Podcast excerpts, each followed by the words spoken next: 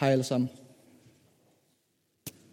Først og fremmest så er det bare øh, både mega fedt at være her, men også sådan lidt øh, kriblende fornemmelse, fordi at jeg har førhen øh, forkyndt rigtig meget. Øh, men det er noget tid siden, så det er også sådan, man står med sådan en glæde og en, en spændthed over det. Så jeg vil lige øh, starte med B, og så vil jeg fortælle jer, som ikke kender mig, hvem jeg er. Kære far, kære Gud, jeg beder dig om, at det må være dig, der taler. Gud, jeg beder dig om, at du må med din ånd vejlede mig til at sige, hvad du tænker. Gud, kom med din ånd over det her rum og det her sted. Tak fordi du er far til hver en af os, der er her. Om vi tror eller ej, så, så vil du i hvert fald gerne øh, være far for dem og for mig. Kom med din fred og lad din ånd hvile over os. Amen. Yes. Lidt om mig. Jeg blev nemlig spurgt til at holde det her identitet omkring alt mit og dit. Og det er både helt vildt svært, men også helt vildt spændende på samme tid. Det er svært, fordi identitet rummer så meget bredt. Det rummer så meget bredt i forhold til at være kristen, men det rummer også bare så meget bredt i forhold til at være menneske. Og jeg ved ikke, om du er kristen herinde i dag, eller om du bare er her for første gang, eller om du har været kristen i mange år. Men så uanset hvor vi er henne i livet, og hvor vi kommer hen i livet, så det her med øhm, identitet, hvem er jeg? Så derfor så øh, tænkte jeg, hvordan er det, vi får skabt rammerne for identitet? Og inden det er nok godt rart at vide, for dem, der ikke kender mig, hvem er jeg, Andreas? Jeg hedder Andreas og læser statskundskab ude på SDU, og ellers så, øh, så en ung mand, der nyder at være aktiv og skal giftes det her forår med Elise. Så sådan, og igen allerede der er der jo nogle, nogle ting, som, som jeg egentlig har gået og tænkt over det der med, jamen i processen om at præsentere mig selv, så er jeg også i gang med at fortælle, eller sådan fremlægge for jer, hvem jeg synes, det runger. Okay. Øhm, men ja, når man præsenterer sig selv, så er man allerede i gang med at definere sin identitet ud for andre. Og det er derfor, det er, sådan, det er et helt vildt spændende felt at gå ind på, især for, hvad er det så Gud vil, vil fortælle os omkring vores identitet. Også ind i det her med alt mit er dit, for det er så vanvittigt radikalt. Og for, hvis, hvis du aldrig har været i kirke før, så er det jo voldsomt radikalt, at alt, hvad jeg er, skal tilhøre en anden. Den, jeg er, skal tilhøre et andet menneske. Men jeg, øh, jeg slog op, sådan, hvad, hvad kunne definitioner på identitet være? Og, og noget, der kom frem til det her med, øh, personen har en identitet i betydning en række egenskaber og færdigheder, der alle sammen definerer personen som forskellig fra andre. Så det er det unikke karaktertræk. Det er unikke ting, det er det, man, man sætter som definitioner på sig selv. Det kan være, at du er vildt sportig og synes, at godt kan leve aktiv. Det kan være, at du er fascineret af mennesker, så derfor siger du, at du er et socialt menneske. Du, du putter nogle markader på dig selv for at, at skabe noget unikt for dig selv. Det kan også være den anden her. Personen oplever at være sig selv, at være den samme på tværs af sin livshistoriske udvikling, om så være i stand til at reflektere over sin udvikling, sin fortid, fremtid, og det, der kaldes ofte selvidentitet. Øhm, det er jo to øh, ret sådan, overordnede gode øh, rammer for at sætte på, hvad identitet er. Og da jeg fik emnet sådan, identitet ind i alt mit af dit, så tænkte jeg, det kunne egentlig være ret spændende sådan, at undersøge, jamen, mm, hvad siger Jesus om identitet? Og der, der stod det mig egentlig, at, at det, det er helt vildt sjovt, fordi at, at Jesus han stiller det spørgsmål, som, som vi mennesker også tit stiller os selv. Han siger nemlig sådan her til disciplene, øh, og det er i Matthæus 16. Han siger sådan her, skifter lige, så får I det med, eller kan du skifte sådan? Ja, fordi at identitet, det her i kraftig at være, det er det her med, at man, man, man, stikker, at man, man er noget i sig selv, og så skifter lige slide. Yes, og en mere. Der. Fordi Jesus han spørger faktisk disciplene, men hvem siger I, at jeg er? Øhm, og det spørgsmål er jo helt vildt svært. Altså, hvis du står som disciple, du har fulgt manden. Jesus disciple, det, det var nogen, der fulgte ham i en, en lang række år, tre år. Og så lige pludselig i løbet af de tre år, der spørger han dem, hvem siger I, at jeg er? For han starter med at indlede det sådan her. Øhm, hvem siger folk, at menneskesønnen er? De svarede, nogle siger Johannes Døber, andre Elias, andre igen Jeremias, eller en af de andre profeter. Øhm, og, og det spørgsmål, det bliver faktisk stadig stillet i dag. Hvem siger samfundet, at Jesus han er? Nogle siger, at han er et menneske, der, der levede på jorden og gjorde underfulde gerninger. Nogle anerkender ikke engang, at han har været her. Øhm, andre, de, øh, de, de, de siger, at som, som, som jeg selv, at Jesus han er Herre, han er Kristus. Han, han er i og med både Gud og menneske. Så det her med det her spørgsmål, hvem siger I, at jeg er, det stiller samfund, det stiller øh, vi som, som samfund i dag allerede. Og så siger han så til disciplene, jamen hvem siger I så, at jeg er? Og så svarer Peter, at han siger, at du er Kristus. Og, og på den tidspunkt, altså i dag, der siger vi i ordfling og bare sådan, at Kristus, jamen det er Jesus Kristus. Men på det, på, på, på det jødiske tidspunkt, der øh, var Kristus øh, markatet for jøderne om ham, som Gud har sendt til os. Ham, der skal frelse os. Og, og der var mange forståelser på, hvad frelse det skulle være, altså at sætte fri for. Er det fri for besættelsen af romerne? Er det fri for altså, at udføre Guds rige her på jord? Så der var mange forståelser allerede dengang om, hvad er, hvem er Kristus? Hvem er befrieren? Øhm, så på det punkt, så, så, var det, så var det helt vildt svært at, at forholde sig til dengang også, jamen, hvem, hvem, hvem, er, hvem er du, Jesus? Og, og det tror jeg egentlig er, er helt vildt, som, som han så siger efterfølgende, det her med, at Kristus, han, altså Peter siger, at du er Kristus. Altså han siger faktisk til Jesus, du er ham, vi har ventet på. Du er ham, jøderne har ventet på. Og du er ham, jeg har ventet på. Du er min befrier. Og der, der, altså, der går det op for, for P, eller sådan, så siger Jesus, det, det kunne du ikke alene som menneske have sagt. Det er Helligånden nødt til at fortælle dig. Og, og, og som, som Andreas, som, når jeg læser det, så, så har jeg i, i mange år tænkt, ja, det er fint. Det er fint det her. Fordi når man også læser i nogle af evangelierne, så står der nogle gange, at Jesus han, han, han fortæller dem noget, og disciplerne forstår det ikke. Han fortæller dem, at han skal dø på et kors og opstå. Men disciplerne forstår det ikke, at deres hjerter var lukket for det. Men her, der er det den modsatte reaktion. Peter han formår at fortælle Jesus, du er Kristus. Og så siger han, det kan du ikke i dig selv have sagt. Og det har fået mig til at tænke, hvad vil jeg have svaret Jesus, hvis det var ham, der stod over for mig, og han sagde, Andreas, hvem siger du, at jeg er? Det kan faktisk virkelig være svært nogle gange at sige, hvem, hvem vil jeg sige, Jesus var, hvis jeg har stået i Peters situation? Jeg, jeg ser, at manden, han gør en masse vilde ting. Jeg ser, at han øh, får folk til, at døve skal høre, blinde skal se. Men Peter var et menneske, som også havde tvivl. Og det, det har jeg også, og måske har I det også, men det har tvivl på, på at, at når nogen siger noget, så, så det er altid 100% sandt. Og selvom man går der i det, så, så, så siger Jesus, Peter, det her kunne du ikke selv have sagt. Det kunne du ikke selv have sagt. Det har du brug for helligånden til. Og det, det for mig blev det simpelthen noget stort, at det som vores identitet i, at alt mit er dit, jamen det er også det her med at kunne sige over for Jesus, at du er Kristus. Altså at kunne stå ved, at Jesus han er konge. Og øhm, hvis vi kan det ligesom Peter igennem, ja, bekende Jesus han er herre, og sige, at han er konge ind i vores liv. Han skal være min frelser, men han skal måske også sågar være din frelser. Altså, at man kan stå og sige det til Jesus. Så, øhm, så, så tror jeg, at der er nogle, nogle, nogle særlige punkter, som, som det betyder. Det betyder, at jeg fortæller Jesus, at du må være konge i mit liv. Du må sætte en dagsorden. En dagsorden, som, som går ud over mine lyster. Altså, du går ud over mine lyster. Det kunne for eksempel være, at at man er træt, og det er søndag, og man har allermest bare lyst til at sidde på sofaen, og så er der et menneske, der beder om din hjælp.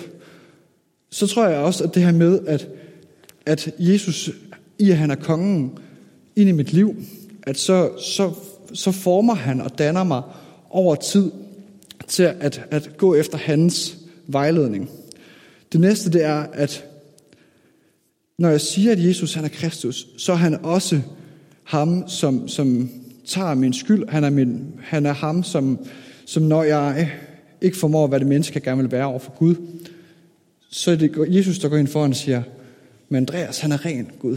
Andreas, han er, han er tilgivet, han er 100%. Altså, vi, altså at, at man er døbt med, at man er genopstået med Jesus, at vi får lov til at være formet af ham, og, og når vi træder ved siden af, så er vi tilgivet. Og så den næste, det er, at jeg ved, at Kristus er den, han er, som øhm, kender min fortid og møder mig i min fremtid. Og det synes jeg er spændende, det her med, at Jesus så også, i det, at han er kongen, så, så med tid og igennem øh, livet, så lukker vi ham ind til, at, at vi vil dele vores fortid med ham, men også, at han må være definerende på min fremtid, som leder mig til, at vi skal snakke om, om en, som, som virkelig fik lov til at erfare det her på sin, på sin egen krop. Også igennem det her med, med identitet. øh, og hvordan at det at, at blive formet af Gud, det ændrede hans karakter. Det ændrede hans, hans væsen og det menneske, han var. Øh, vi skal faktisk længere tilbage i tiden, end bare ved, ved Jesus levetid. Vi skal noget længere tilbage. Vi skal helt tilbage til Gamle Testamente, fordi vi skal have fat i et menneske, som, som vokser op med helt vildt mange brødre, og, og en far, som, som er fuldstændig forblindet omkring hans søn her.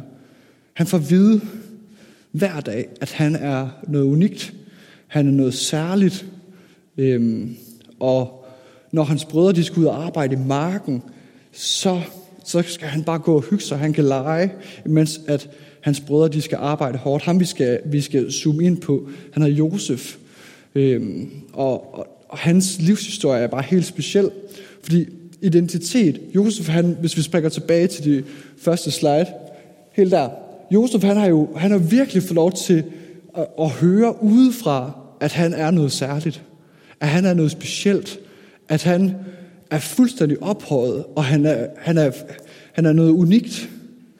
Og samtidig med, så går Josef igennem øhm, det, det her liv, som er så vanvittige, at vi ikke altid forstår det. For det, der sker, det er, at hans brødre, de får simpelthen nok. De får simpelthen nok af Josef, og den måde, som han tager sig på. Og måske, det er jo ikke engang Josefs egen skyld. Jo, det kan godt være, at han har været hammer irriterende. Men det var hans fars behandling, der har fået ham til at tænke, at han var noget større. Men brødrene fik nok. De magtede ikke mere. Så der var en dag, hvor han kom ud i marken til dem. Og øhm, der, der smed de ham ned i en brønd. Og så kom der nogle slavehandlere forbi.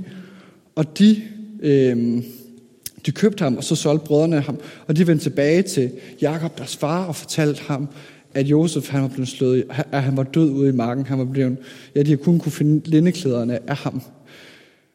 Josefs liv, det, det vender altså lige fra at være toppen af toppen. Han tænker måske, som jeg også nogle gange selv som menneske kan komme til at stå i det her med, mit liv det kører, jeg har styr på det, til at nu rammer det for mig, det ramler det hele, det hele falder til jorden. Øhm. Og Josef han, han kommer til Ægypten, hvor han skal tjene for farao, og øh, det går okay, han er hårdarbejdende, og, og det, det går så godt, at, at, han, at han får lov til at ikke bare være en af de her udslætslæver, men han får lov til at tjene på hoffet. Han, og der, øh, der får Faraos kone, hun får så et godt øje til ham. Han er helt sikkert været en, en pæn ung mand, så hun vil gerne øh, i seng med ham, og det, det afviser han så. Så blev hun rasende over og for, fortalt, at han har pågrebet hende, og Josef han bliver så smidt i fængsel og bliver sendt ned i et fangehul, hvor at han skal sidde der og, og rådne. Øhm. Og her, der kan man godt tænke, Andreas, hvor vil du hen til det her med alt mit og dit? Jo, det, det jeg vil hen med det, det er, at, at Josef, han er, han er vokset op som at være en eller anden, han tænker, han er en stor mand, en, en, en særlig mand, som er noget særligt. Og lige pludselig, så, så føler han sig som det her, det her nul. Han sidder i den her fangekælder. Så, så uanset om du lige nu i dit liv øh, oplever dig selv som at være i den her fangekælder, rent sådan, sådan mentalt, at du, du sidder fast, eller om du har det som, som da Josef han var ung, og du føler dig på toppen, jamen så kan vi faktisk øh, finde en eller anden form for øhm, identifikation med Josef i, at enten har været så fuldstændig på toppen, eller fuldstændig nede. Øhm, han, han har ligesom sådan begge, begge aspekter i sit liv, og derfor så er det spændende at kunne gå ind og kigge på, jamen hvordan er det så Josef, han øhm, med tiden lader sig forme? Hvordan er det Josef, han, hans identitet, den bliver formet af Gud? For han har både været fuldstændig nede, og han har været fuldstændig på toppen. Og hertil, hvor vi er kommet til i hans liv, der, der, der, der, der, det, der ligger det godt nok skidt til. Øhm, og det, som vi oplever, imens han er i fængslet, det er egentlig, at han prøver at være et godt menneske, øh, og han, øh, han holder sig tæt til Gud. Der er øh, først en... Shit. Han holder sig tæt til Gud, og øh, der er den her sådan, tjeneste, tjenestemand, der sidder i fangekælderen, som han tyder drømme for, øh, igennem at Gud åbenbarer det for ham. Og øh, så kommer drømmene her, som han tyder til at gå i opfyldelse, og den her Hoffmann, han kommer ud af fængslet, og så går der to år, og det er bare sådan, når, når man læser det, så føles det jo ikke som lang tid. Så hvis vi tager det igen i det her tidsperspektiv, altså når vi føler os på toppen, så kan det jo føles som, at jeg er på toppen i 14 dage, jeg er på toppen i et år, jeg er på toppen i en uge, eller flere år, eller jeg har faktisk været top bottom, altså jeg har været helt nede og skrave i en uge, et måned, i et år. Det er bare det her tidsperspektiv, det synes jeg er så fascinerende, hvordan Gud han arbejder med vores identitet, og hvordan han former os, fordi Guds tidsperspektiv er ikke kortsigtet. Vores menneskers tidsperspektiv er tit kortsigtet. Tit så bliver jeg fanget i, at som menneske, at, at, at jeg kan se et år frem, et halvt år frem, et måned frem, en uge frem. Men Gud, han ser altså vores liv frem og, og, og lader det forme. Og det tror jeg, jeg synes er helt vildt interessant. For han stod der i fængslet to år. Og to år er så lang tid. Altså, hvis vi kigger tilbage til den tid, der har været corona, og vi tænkte, det skulle jo aldrig stoppe. Og det er jo bare det, der er så vanvittigt, at, at to år i det fængsel, øhm, hvad er det, hvordan er det, at, at Josef han, han reagerer på det. Josef han får lov til efter to år at tyde for farav, og så, så ændrer det jo hans, hans, øh, hans livssituation noget, og det er det, vi skal kigge på nu. For det, der sker, det er, at efter at øh, Josef han, øh, ja, efter at Josef han tyder farao, så bliver han sat fri, og han bliver faktisk sat til, at han, altså han, at farve har de her drømme, og de her drømme betyder, at først vil der komme syv gode år med god høst, og bagefter vil der komme syv øh, år med tørke fuldstændig. Og så siger farao, okay, du kunne tyde det her, men jeg sætter dig en stilling, hvor du skal sikre, at vi kommer igennem de dårlige år. Og det, som så er helt vildt spændende at kigge på, det er, at alt det, Josef han har været igennem, det er jo, det er jo flere år, det er næsten... Altså, fra at, fra at, at den ene fange kommer ud, til at, at næste, det er jo to år, og han har jo siddet der langt længere tid inden.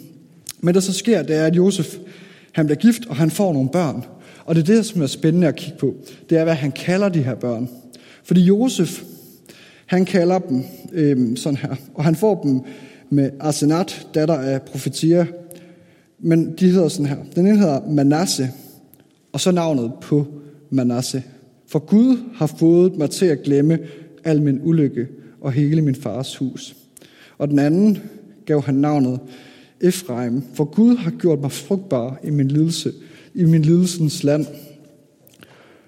Så uanset om, om Moses har været helt nede, så det, som er så vildt, det er, at, at de børn, han får, hver eneste gang han skal kalde på dem, så råber han til dem, Gud, du har hørt min lidelse.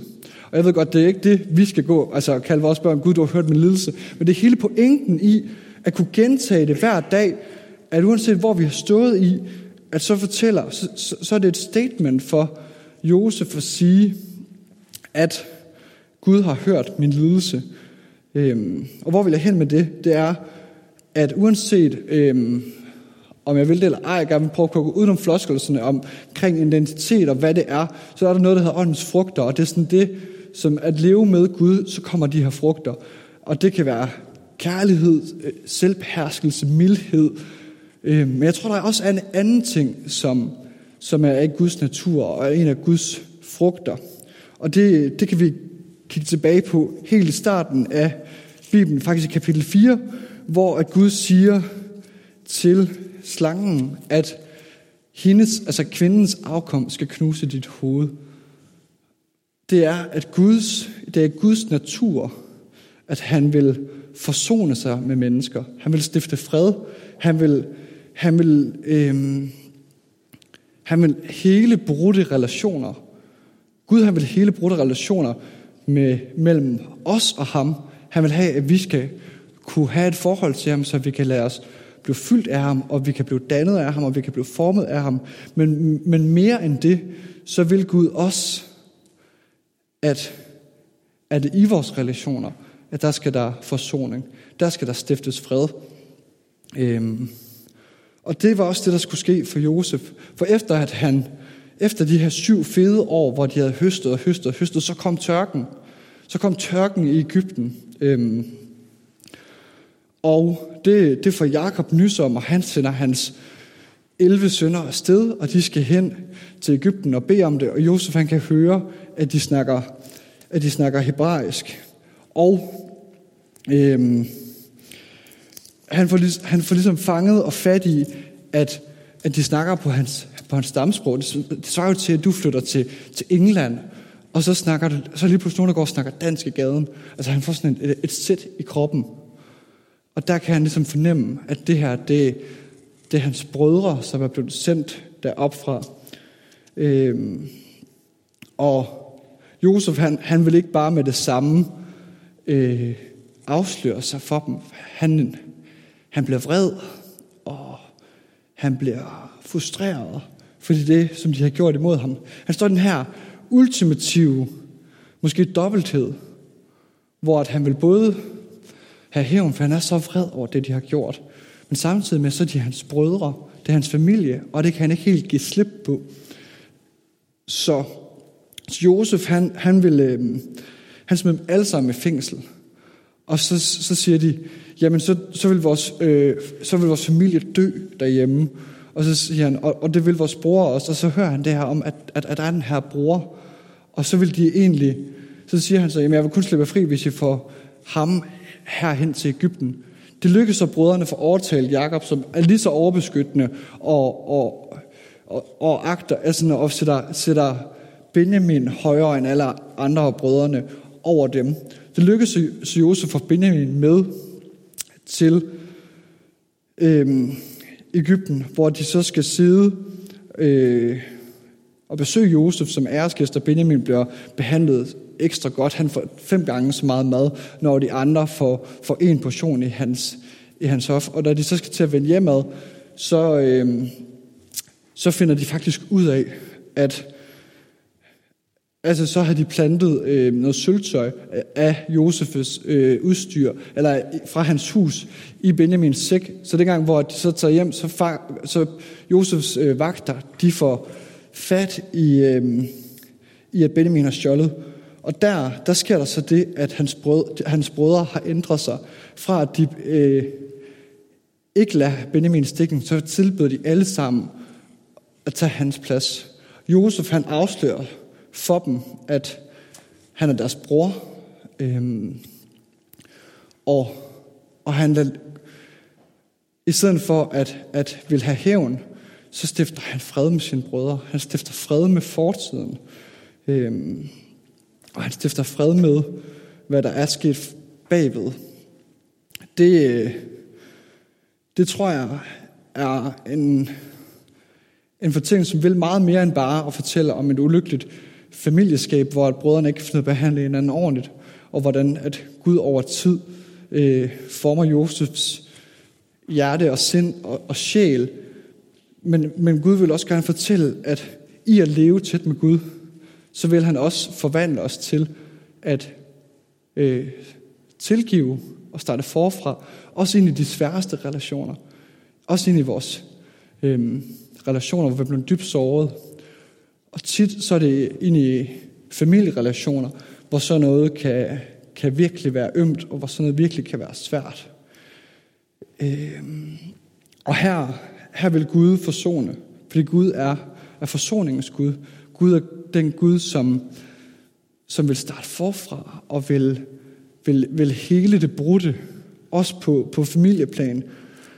Og, og selvom at, at, at man har med i bagagen, så vil, så vil Gud, øh, så Gud en Gud, der former os til at vil den vej af forsoningens vej. Øh, ja, det, det er helt vildt svært for os, for os som mennesker, nogle gange kan, kan komme derud over, fordi vi har været såret. Men udover alle de andre af åndens frugter, så tror jeg virkelig, at Gud også er en Gud, der vil, at de relationer, vi kan have i vores liv, som er brændte, som er i stykker, og som, som, hvor man egentlig ikke ønsker det, jamen der er Gud en Gud, som over tid ønsker forsoning og, og hele det brudte. Øh, for det ligger i Guds identitet. Så det her at, at leve op af Gud, det får os til at minde om Gud. Øh, så både at, at venlighed, kærlighed og taknemmelighed er noget af det, der, der former os, så, så vil Gud også, at, at det, som, som er i stykker, det, det kan blive helbredt og helet. Og det, det er igen det her med, at, at Guds perspektiv er bare et helt andet end vores menneskers perspektiv.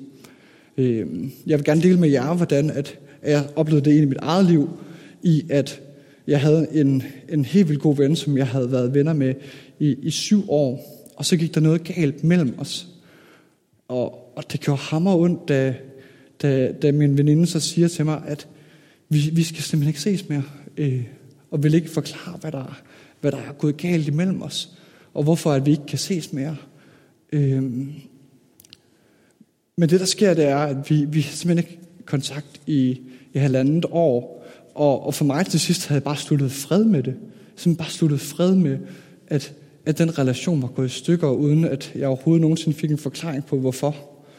Øh, men så for et halvt år siden, så, så tager personen kontakt, og vi får snakket tingene ud, og, og oplever, hvordan at, at selvfølgelig er relationen ikke den samme, som, som den var dengang, men men det her med, at vi er klar til at stå der på ny, til at stå i en relation. Og det er også sådan, som, som Gud vil, fordi med os, at uanset hvordan vi kan have det med Gud, og hvordan vi kan have det med det kristne fællesskab, fordi der er rigtig meget i det kristne fællesskab, der kan være kultur, og, og det kan, rigtig meget af det kan være, være noget, som, som mennesker har sagt til mennesker, og så bliver det proppet på kristendommen. Men Jesus, han er ikke færdig med dig.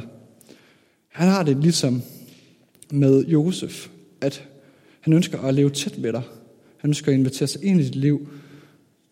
Jeg kan ikke huske, hvor det står, men der står det her med, at han har åbnet en dør, som du ikke kan lukke i. Og det er fordi, Jesus ønsker at leve tæt ved dit hjerte. Han ønsker at forme dig og danne dig over et langt tidsperspektiv. Også længere, end vi kan se. Og det tror jeg, det er det, jeg vil hen med det her med, at alt mit er dit. Alt mit er dit i min, i min personlighed og i det her med identitet, jamen det er, at selv når jeg ikke forstår Gud, og selv når jeg ikke forstår, hvem Jesus er for mig, og hvad han vil for mig, jamen så vil Gud fortsat forme. Han vil fortsat danne.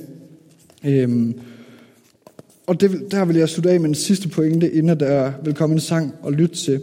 Og det er for Romerne 12.2, øhm, som siger det sådan her. Nu skal jeg finde det.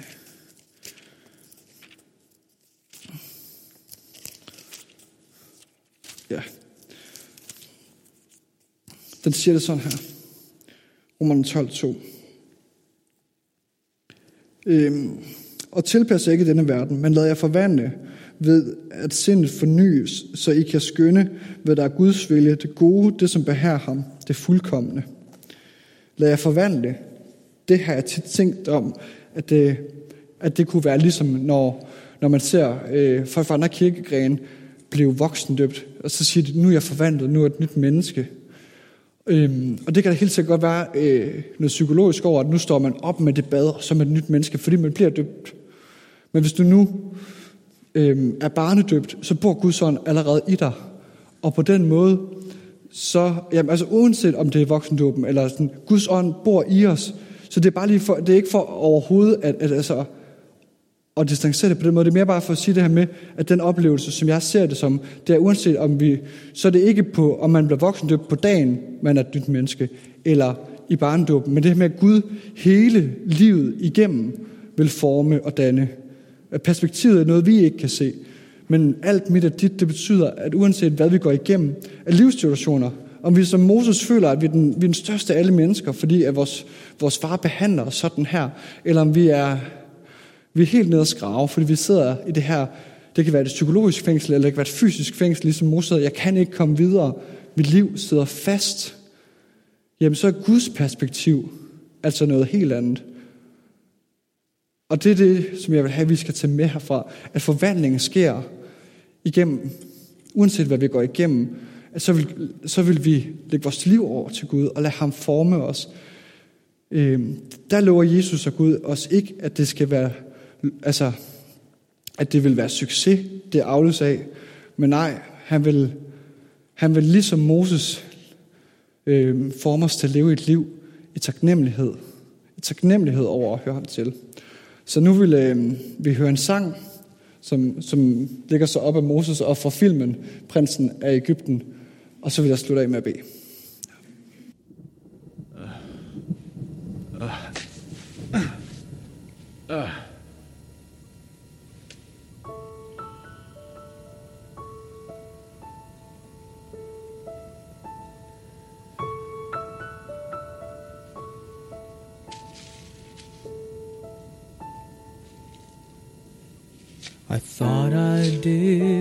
What's right. I thought I had the answers. I thought I chose the surest road, but that road brought me here. So I put up a fight and told you how to help me now, just when I have given up, the truth is coming clear.